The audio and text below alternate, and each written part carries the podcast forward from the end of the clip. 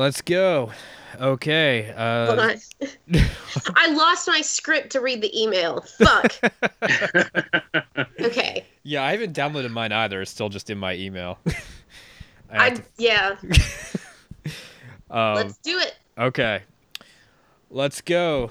Okay. Uh, so this is I we haven't talked about a name, I guess. I guess we'll call it I was just thinking podcasting. We are podcasting in a room. Sure, why not?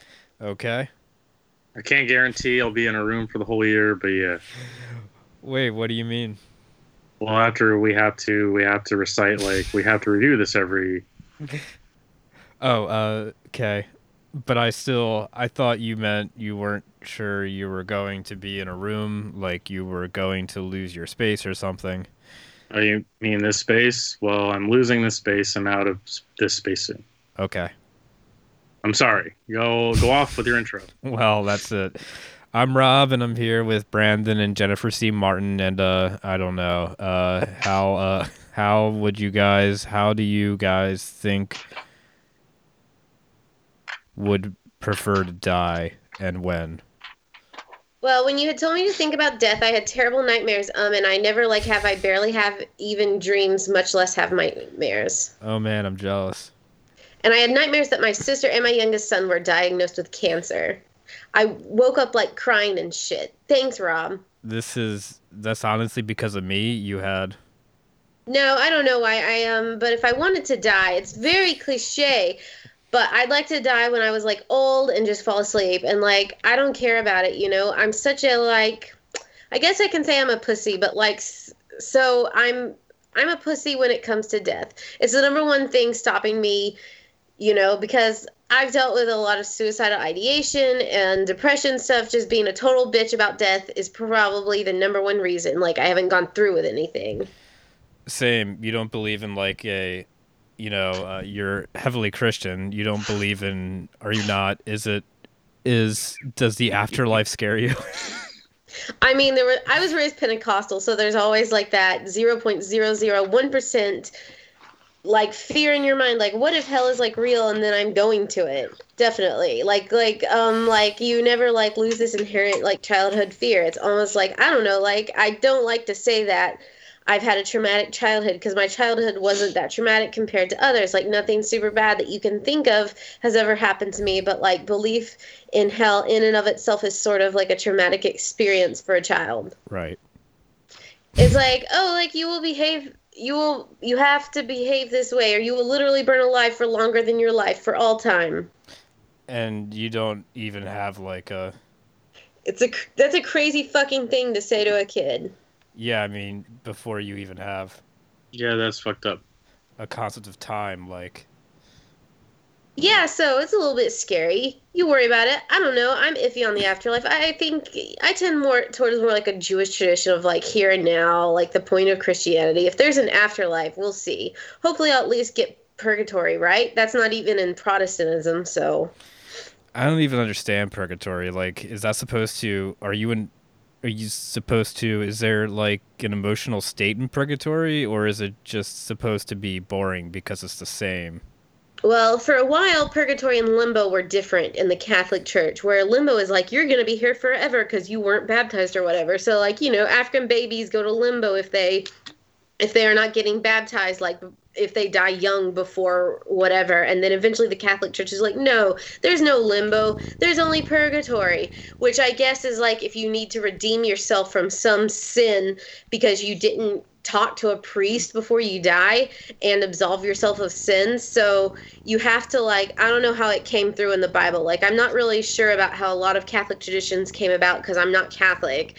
But yeah, it's sort of just like, oh well, this person was really bad, but they were also, you know, a good Catholic or good Christian church person, so they can come to heaven after a little while. I don't even know. I don't even know your religious background, uh, Brandon, and I've known you. What's up? I don't even know your religious background, and I think I've known you longer. I don't know if we've ever talked about it honestly. Really? Um, I mean, my if I was raised a Christian, just non-denominational, you know, uh, assimilationist Christian. Um, but yeah, I I, I agree. um, sorry. I was I was taught about hell very early on, and it freaked me the fuck out. freaked me the fuck out for years, for years, because like at a certain point, I'd be like, yeah, a lot of Bible stories, kind of, especially the ones that they tell kids, start to. Mm-hmm. you know, start to not believe it so much. You know, the idea of getting swallowed up by a whale for a while and then being regurgitated back up. You know, I mean, like I understand now that they're they're really just, you know, they're really just like parables. But I wasn't taught that. No, I wasn't either. Yeah, like this really happened. Like you, you got to believe. Like if you don't believe this shit, like you're done. Like you're you're smoking forever. Yeah, I I had a relat my grandfather was literally like a professor at a Christian college of like science and the Bible. And he believed not even all, I would say most Christian professors don't even believe all this now, but he did. He believed that like all of Genesis and all of the Old Testament was all literal. And he would even have like these cra- roundabout crazy ways of being like, and this is how we know the flood happened. And then like all this other shit. It's really wild the circles that people can spin themselves into, into believing it. I think it's much nicer to hear it and be like, this is, you know, a parable and a story to learn from. Yeah. yeah, there's a co- huge cognitive disconnect if you're really trying to take it literally. Like my mom would tell me things of like, you know, she would tell me that like the creation of Eve and stuff, and so like that's like why to this day women have like one less rib than men, and like I mean, I took. Is that true? I took her word for it. No, no. Do women have one less rib? No. It's not even. It's not true. It's not true. It's not true. They had never like no women don't have an odd number of ribs. I can't have to fucking repeat that. I just never thought about it. Like it's never occurred to me to check a partner's rib or anything. well, I, I, I sorry, it never occurred to me either. And then I did check it, and it was complete lie. But the thing is, when my mom, that like, I think she was trying to get into nursing school. Oh so she was like working at like I think she may have been in nursing school already, but she I know she was looking at uh, like cadavers and anatomical texts and stuff, and she was still telling me this shit. I don't. I still don't understand it now.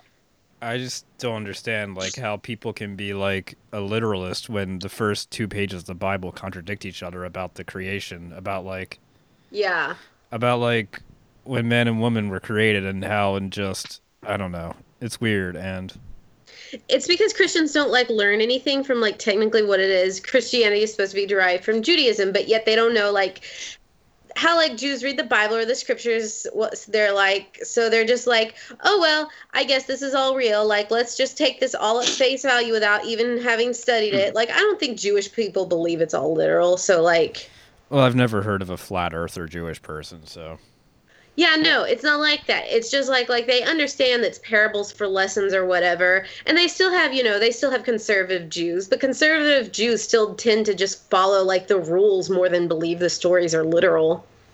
I think they I think they like respecting the scholarly approach to the religious text too. Like I think that a lot of the Christian population who are like biblical literalists I, I don't think that they really enjoy seeing the Bible in like a, in a historical context at all.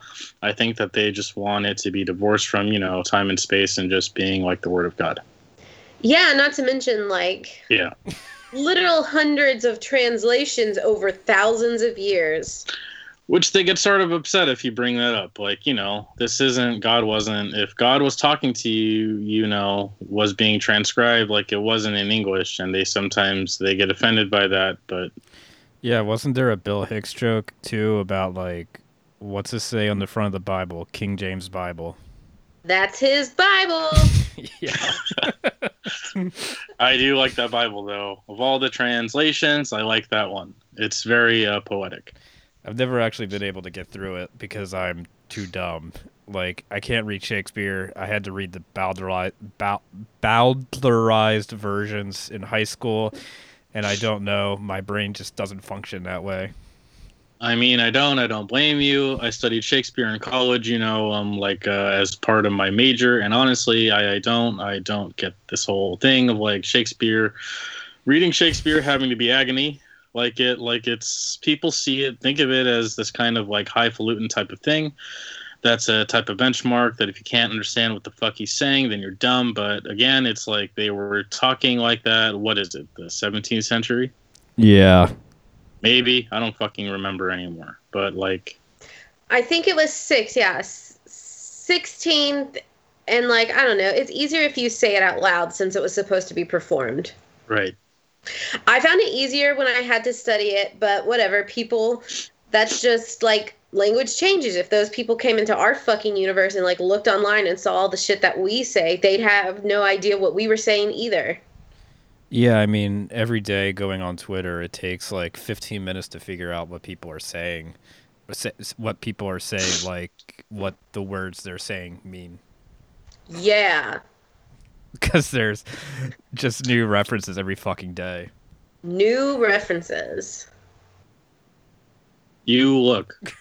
New levels of irony. Sorry. You know, like that website exists, like Rap Genius. Oh yeah.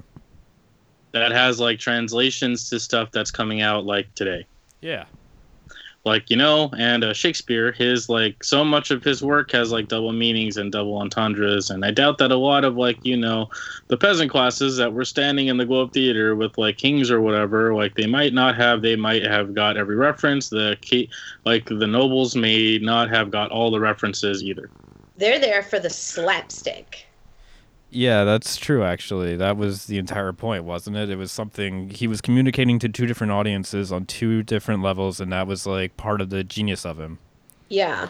Um I mean, yeah, thinking about Rap Genius too, like thinking about just how Christians still use Leonard Cohen's Hallelujah as like a religious song constantly. A song about being sad and fucking. yeah, I mean John Cale, uh the story I, I don't know if you guys have heard the story behind the the current iteration of Hallelujah, but apparently Leonard Cohen wrote like 150 verses of it and would just Oh my god. Jesus. Yeah, and he would just perform random verses live. And one time, John Cale had a performance, and he was like, "Hey, I want to do a cover of that. Can you send me the lyrics?" And then he would send him like 50 pages of lyrics, and he said he just took out the naughty bits and um, then made them the song. That is a gratuitous amount of lyrics. Yeah, I mean, I respect it. I can't write any, so. I wanna, I wanna see a version of him doing it. Just in one take, though. Yeah, it would be nice. I, uh, I wonder if John Cale still has all the li- original lyrics that he faxed him because he's dead. I mean, Leonard Cohen's dead now, so I don't know of any record of the other verses unless there's like recordings of live performances from then. Um, but yeah. So, what was the question? How do I want to die? I don't remember. Uh, yes. Oh yeah. How do you want to die? Oh man, I don't even know anymore. Um, I there used to be like for a long time the like my my thing was like that like there's no way I'm gonna like I'm gonna I'm gonna be able to like sit in the hospital bed or like get old older or whatever. Just the idea of that seems like um it was uh, it was horrifying to me, you know, to like to like well to just like uh to like just slowly lose a certain amount of control or agency, and that's what I thought it was, you know. Yeah. So like I always like I always just am like oh when the opportune time comes I'm just gonna like I'm just gonna just kill myself like you know um and you know I had like suicidal ideation. Yeah. and there was like depressive episodes like that too even divorced from that. There was like there was this conscious like thought of like that if i'm gonna go then i'd like to do it if you know um but now i don't know. I don't have a preference. I'm like i, I think if anything i would just be i think the romanticism from like being like a sad sad sad kid for so long i'm like the last remnant of it is like me wanting to be like if i'm going to die i'd like to be like uh, aware of it i think Oh, I don't. In what way? I don't. Yeah. Well, I want to know the like. Do you want to have like a gun pointed at your face? like, is that what you're talking about? No, no, because that's that that means somebody else gets to do it. I don't really want that either, but I do like. Uh, what about an animal? Well, like I want to know what it feels like to be like. Oh, this is my final moment. This is it. Hmm. Oh my god, I don't. I do want to know. I don't. I don't want to know anything. You don't get too many of those. You don't get many opportunities to feel that. So. Up. One thing I'm really curious about actually is like to lose like having dementia to like I want to know what it feels like, but then also be able to live my life and reference it like yeah, my grandfather had Alzheimer's like yeah, like for a long, long time, and like me too. Mine too. And then like he finally died and like i don't know his last like i remember like we didn't go and say bye to him and like he hadn't really known who i was for like a year. And everyone was just hoping like there's a certain point when someone has alzheimer's or dementia that you're like god i wish they would die. Not because of how not because you w- don't want them to die but because it just seems like such a miserable life you know? Yeah, even just living at a home. so i just waved at him and he waved at me and then i don't know Yeah. Yeah, just seeing my grandmother in a home recently. I mean, like when she was in the hospital like a year or two ago, maybe two or three years now.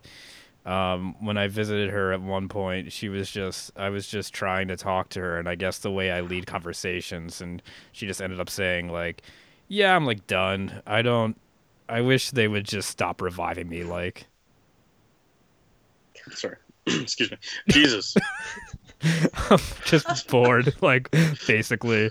But um, yeah, I don't know. The whole thing of having dementia is so interesting to me because of how long they can just be like clueless, or they can be really cheery, like my grandfather was. Like how he would always just repeat, "Uh, where's my martini? How's my? How about a Manhattan?" Um, and uh, just other weird catchphrases or like other people that like get really angry. Fuck, and like scared to some extent. I don't know. There's something weird and morbid because, like, I was living with my grandfather when he was like in mild to more, hmm, maybe more like moderate Alzheimer's.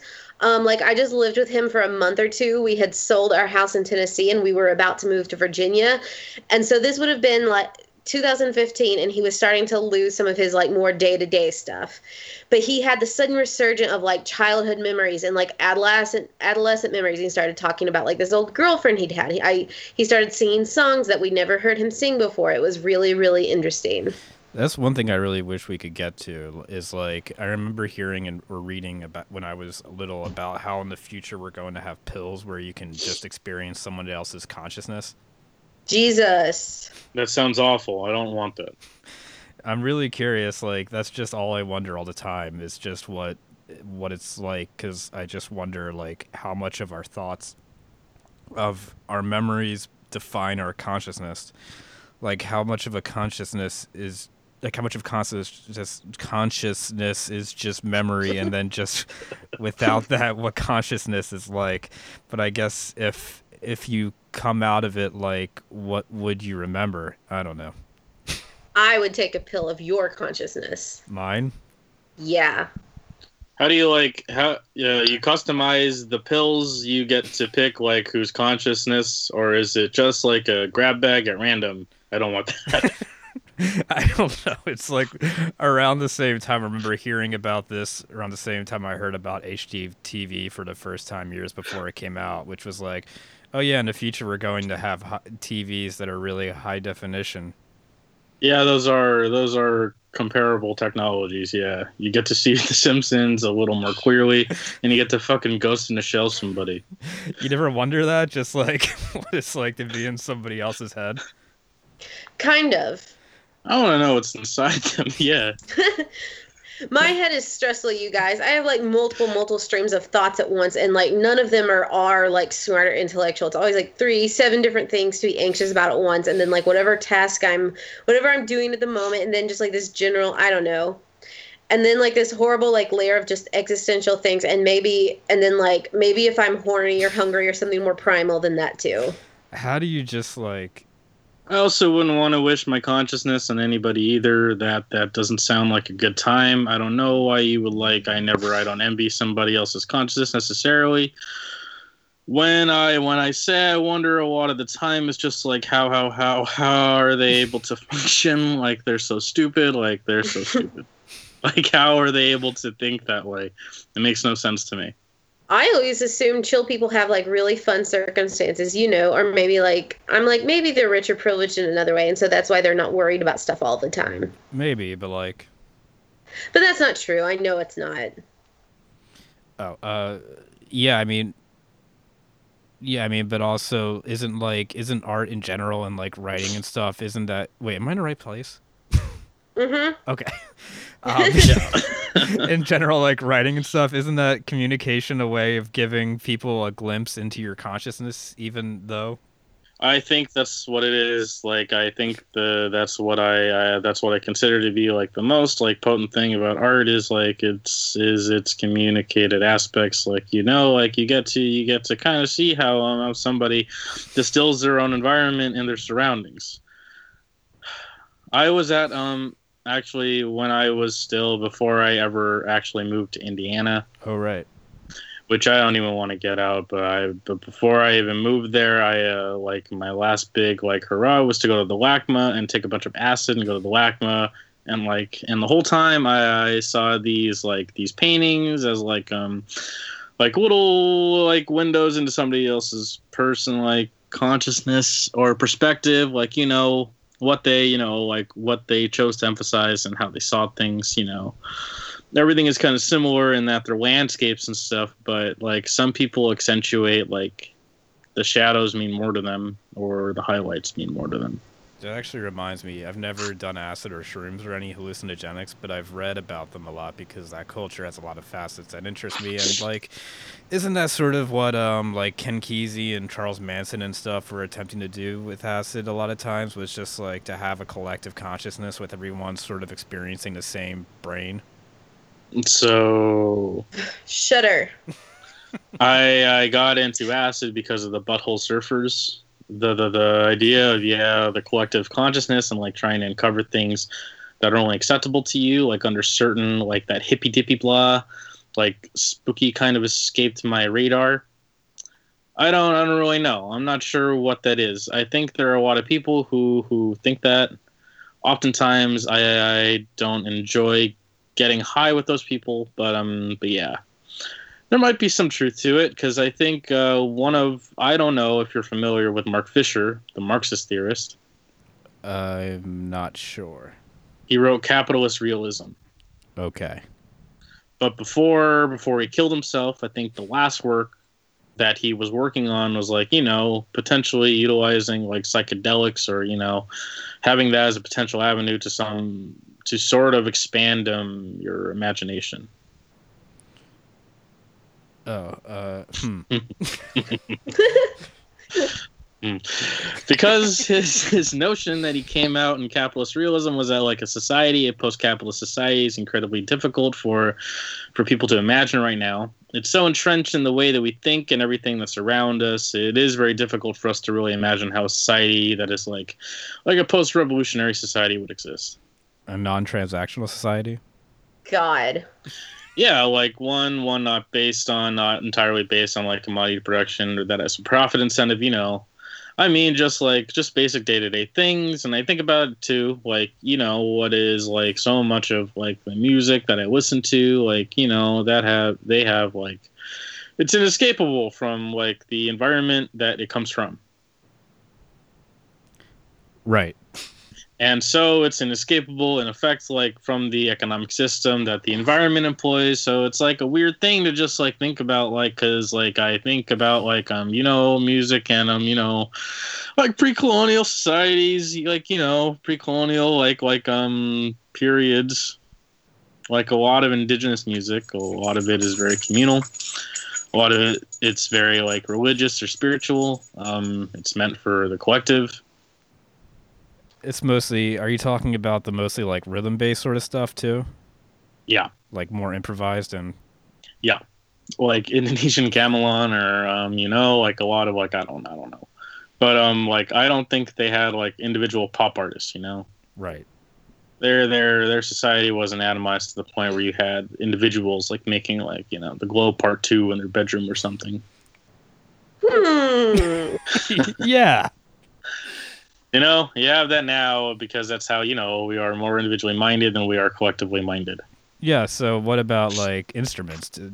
So were they did they have like find their did they have to find their like find their voice in a specific instrument or anything? The way we tend to think about it, like somebody's specific guitar tone and everything. I I don't know.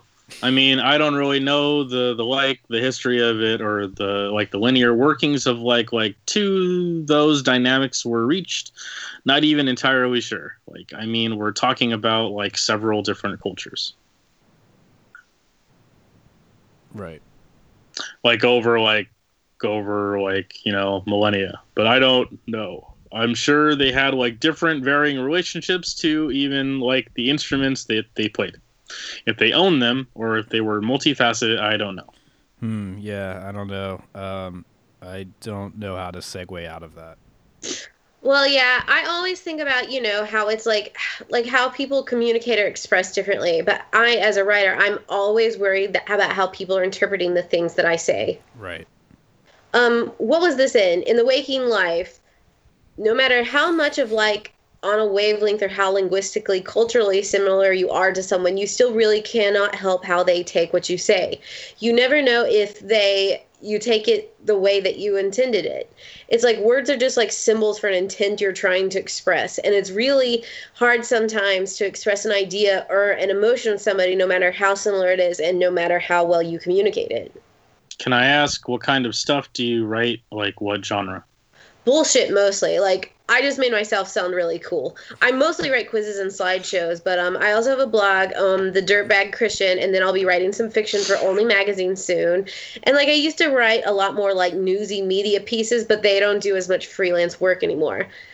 Like I have a full time job. I like so I have a pretty full plate anyway.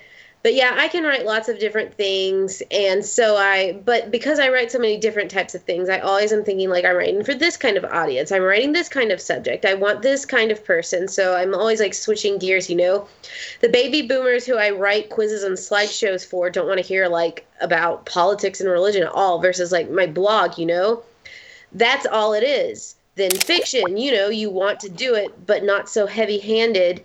And I don't know who's going to read that. um, you got me distracted. Sorry. But you always adapting yourself really, or maybe that's just me. I'm adapting myself to write or communicate with different type of person. So I try to be very like in tune with how I connect with with them or the type of person I think would want to read or hear whatever it is I have to say. So would you say the audience has a fundamental role in like in how I guess the finished product of your work? Absolutely. I would say it's like, I mean, to a point, you know, there's some selfishness things. Like, I write about things, especially in the personal blog of my personal life. I write about things that are important to me, but like, I guess I've just been a commercial writer for long enough that I know that one, like, people have to read it, but even if it's not about like I don't even care who reads that. You still want it to connect with somebody. So I definitely, I definitely constantly consider my audience and what people will think and what they will feel when they read something I write. And so I try. I adapt a little bit to them and it. I think it changes how I communicate as well. Thinking of the audience definitely has changed in my writing style. Do you worry about how it will connect with them? Like if there's a wrong way for them to connect connect with it? I mean, like, yeah, I run into shit all the time, and you know, I try to take it. I try not to take it personally. Like, for instance, you know, it's like little things. I copy pasted some like term in one of my blogs. I use the word lat- latinx, and I and not even knowing if I'm saying it, and somebody was like, Okay. Oh. That's a really condescending term, and people really need to stop using it. And like, I hadn't heard that before, but I thought, you know, like whatever I was trying to communicate, the person totally dismissed because I used that one word. And you know, you have to think about stuff like that. But I don't really I don't think about, you know, people get some people are really touchy about political correctness, but for me I find it more interesting. Like I'm not trying to to make people write off something that I think and say some and say because I use a word that's offensive. Like it defeats the purpose of writing in the first place. So like I try to be somewhat non-offensive or at least non-offensive to the right people, the right audience. Right like obviously the stuff that I write is offensive to some people, but I don't care about these those people, so it doesn't matter. Yeah, it's funny. I guess that's all political correctness is really is just like trying not to piss off the right people, but then the wrong people always get pissed off and they want you to change, but it's like we're not we don't care about you. Yeah, I don't care. Like, yeah. Yeah, well, we've been talking for half an hour. Do you guys have anything else you'd want to add or I have no idea. I don't know what I can say that like I'm comfortable being preserved and having to like recite again over the course of a year. I mean, everything's preserved now. Almost, I can't. I almost never talk to people in a way that isn't preserved. Uh, anymore. Do you think? Oh, sorry. Do you think the feds are listening? Yeah. Yeah. Oh shit! I'm getting really bad at this. well, that, but also just like talking on the phone, talking over text, talking over email. Uh, yeah. Yeah, just everything is like. Do you think that historians will sift through like Twitter and emails and shit in the future? There's so much content. What will they do? I mean, I think there will be like metadata they can uh, sort what they're looking for because I, I mean yeah, like is it going? I think a lot of history is like based on individual individual narratives. Like I was just hearing about this guy who owned slaves, just some random guy, but they found his journal and it's illuminating just to get this one guy's perspective that he wasn't thinking anyone was going to see. I think, um, yeah, I think, I don't know. It's weird to think about what the ever expanding future with more and more people and more and more stuff being archived. What will be deemed important. Yeah. but I think, yeah, there will be themes ultimately that are sought, that are dissected, and then whatever is available of individual people. I mean, we already do with blogs, like people searching through old blogs for things. I mean, uh, we make memes out of like the bodybuilding forum posts and stuff like yeah, my kids occasionally make references to like memes or things that I know that they've never experienced before, but because it's in a meme format and they like their cause, I don't let them have too much media access, but they can watch like gamer, PG gamer YouTube and things, and they'll see the gamer guy reference those things, and so they'll start referencing it. Like, what did they reference the other day? Something from Homestar Runner, and I'm like, you have never watched Homestar Runner. But it's not even just that, because like a meme can just be a post somebody made. It can just be something yeah. it could just be a face you made in public that someone happened to capture it on camera. Like, um, yeah, I mean, I think what we're seeing already is the future of history, basically. I mean, it's fascinating. like, it's like you know, it's it it's like the logical conclusion to like the whole pop art thing, you know, or like uh, postmoderny, like the idea of postmodern art is like the abolishing the distinction between like highbrow and lowbrow to where like everything just becomes like kind of like homogenized as this weird sort of mismatched culture. yeah. I kind of like it. Yeah. I, I, I think I think it's fascinating. I don't know where else it can go. Which I, I, I also I mean I tie it into like um you know political, like you know just like the political state and how like this type you know like this kind of postmodern kind of like culture is like like capitalist culture. You know it's like yeah it's the disruption and the rejection of all things sacred and I'm like and just turned into commodities just like you know you can't like you know um i mean you can buy pretty much anything now like there's no like you can buy like you can buy like uh you can buy like joe crucifixes and shit Oh, uh, yeah. I mean, There's nothing like there's nothing more like mm, there's nothing like sanctified or anything anymore. you can see anybody naked now, like pretty much. Yeah. Yeah. anybody you can think of. You don't ever even ever have to be naked. Like Yeah, yeah, I think yeah, like the next thing that comes is basically just a great consolidation. Like you can't unring a bell, like all these forms of communication, all these forms, all these des- disparate, disparate micro content things. Like I mean, I always think it's interesting, like how TikTok and stuff, like and Vine, like you have like these moments that before would be in a movie. Like a lot of memes are basically just like a TikTok or a Vine taken from a movie or a TV show, and I think we're going to keep seeing everything break apart more like that, and then eventually just it's going to be much be so much that we're going to see like the great consolidation again of media of all these things still existing but there's going to be more focus on long form and larger format again at some point that sounds crazy exhausting. yeah When you talk about like a full length like a feature film of a TikTok. I mean, it's already sort of exists. Uh, you go on YouTube. My roommate's kid, he showed, he just put on a video of memes the other day. Like it was just this guy seemingly just has like, um, I guess he just sets up like he coded something to pick off stuff off Reddit or Imma Im, Imgur or whatever, and then he has a robot voice read it, which is like, which is what makes me think it's all automated. That is just like this program pulls all these memes, reads what it says, and then reads it out loud from a synthetic voice, and then it just plays all of them for 10 minutes or whatever. Hmm. And I think we're going to keep seeing more of that eventually. We're just going to we're going to be so much more focused on curated on curation again. Ugh.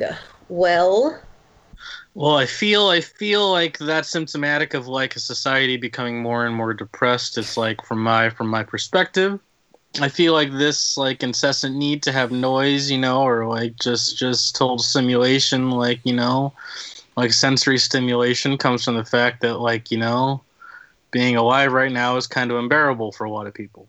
yeah, I mean, we're sitting here talking about what things are like in the future, but all my leftist spaces, like the real cynical ones, are like, there's not going to be an America. There's not going to be a future. Like, Sorry. I think that's like, uh, well, I don't think there's going to be an America. Well, I don't want there to be an America. That's neither, yeah, neither do I. but that's not that simple. I feel very, I don't feel very hopeful about that. That's probably a net positive, but we'll see. Yeah, yeah, I don't know. I guess we're what this comes down to is we're sort of we've sort of reached the cultural singularity where just everything is always happening and everything is fleeting. We're all like, did you ever hear the story of like Roky Erickson? Like the only way he could get to sleep was by having like nine TVs on at the same time on different channels. Oh, really? Oh my fucking god. Well, he was schizophrenic, right? Yeah. Yeah. Yeah. and he and he was. Wow. At that point that was that was strange that was not normal behavior i think we've all kind of were becoming roky erickson Oh, that's true. Yeah. you know Yes. Yeah, I mean it's been a thing for however long now. Like we watch like I mean so many shows are based around the fact that we're not going to be watching them. We're just you're going to be reading, looking at your phone and watching videos on your phone while you're watching TV probably. Yeah. And the person next to you is watching other videos. There are like 10 hour videos on youtube. There are like whole swaths of youtube that like don't expect you. They expect you to fall asleep to this like to this 10 hour. Yeah. like 10 hour thing. Like that's the whole purpose. They don't expect you to watch the whole video. It's not an artistic statement. And there's just. It's just there. it's just drone for you. It's just background. Yeah. for your I bet Ray Bradbury is glad he's dead for all this. And Andy Warhol. Yeah. Or or maybe Andy Warhol would be excited. I don't know. But yeah, it's uh it's interesting. yeah how I don't know. I also think I never really thought about it actually. about how production values simultaneously keep getting worse and better at the same time. Do you remember that video of all the people that lived in the TikTok ha- house? It was like I think it was in like November, maybe October, November. I don't even remember when it was. Like last year of The eternal now. yeah, so like there's this video of all these extremely attractive fit people showing how they d- do every day. And they're like this is the filming room and this is the workout room and it was just like it was just like just in like some LA house and like all these people must have been like 25 or under. They were all extremely attractive. They were all TikTok influencer types and they all lived in the same house. And they were all filming in all rooms all the time, right? Yes. Yes. It wasn't just like this is the exercise room where you get a break from this. Like, no, you were always content. Yeah. What a weird way to live. That's horrifying. Yeah, but I mean, we were expecting this forever, I guess. I mean, between Andy Warhol, The Truman Show, Ed TV, uh, Yeah. that woman in the 90s, or I remember my dad reading an article to me in the 90s about a woman that was just going to leave her webcam on all the time, and you could just check in and see what she's up to. Oh yeah, that girl, and they like, yeah, and she ended it. I think she ended up having sex with her friend's boyfriend or something, Oh, really? And it was on camera. Damn. So Oh, yeah, fuck. Why would I was saying why would she do that, I guess, but I mean like yeah, this is before anyone even ever thought about it. Like maybe it was a radical statement, like I'm going to do this thing, knowing the consequences that might happen. yeah. Yeah, it's crazy, but like banality used to be such like a radical statement and like in art, you know, to just like to do normal shit. Like, um, yeah, I forget who that artist was. She was like a mixed media artist. Um, like her her museum installation piece was just like a like her messy bed, like a replication of her messy bed, Yeah. and it was like it it it, it made like huge waves, and now like that's all content is now. Like it's just it's just real life sometimes with a filter on it, sometimes not. But yeah. We all have to stick out. Like I remember a girl on OkCupid when I was in Indiana. She had a video that she recorded on her, recorded of her going to bed and going to sleep, and that was her profile. She just had a link of a video of a live feed she had done, like back when you could do that with Google Hangouts through YouTube, and it was just like six hours, and I just skipped through it. And it was like, yeah, there she is sleeping. That's fucking wild. Yeah, yeah. Well, I guess that's it. We're a, a, that's about forty minutes. I mean, yeah, I don't know. I uh, uh I, I live a pretty online life, so I get it. Yeah, yeah. We're all chauvinists and voyeurs in our own way. Yeah. This whole thing is part of it. Yeah. Yeah. All right. Well, to cut down on torture in the future, I think I'll cut this off now. Yes. Sounds good. All right.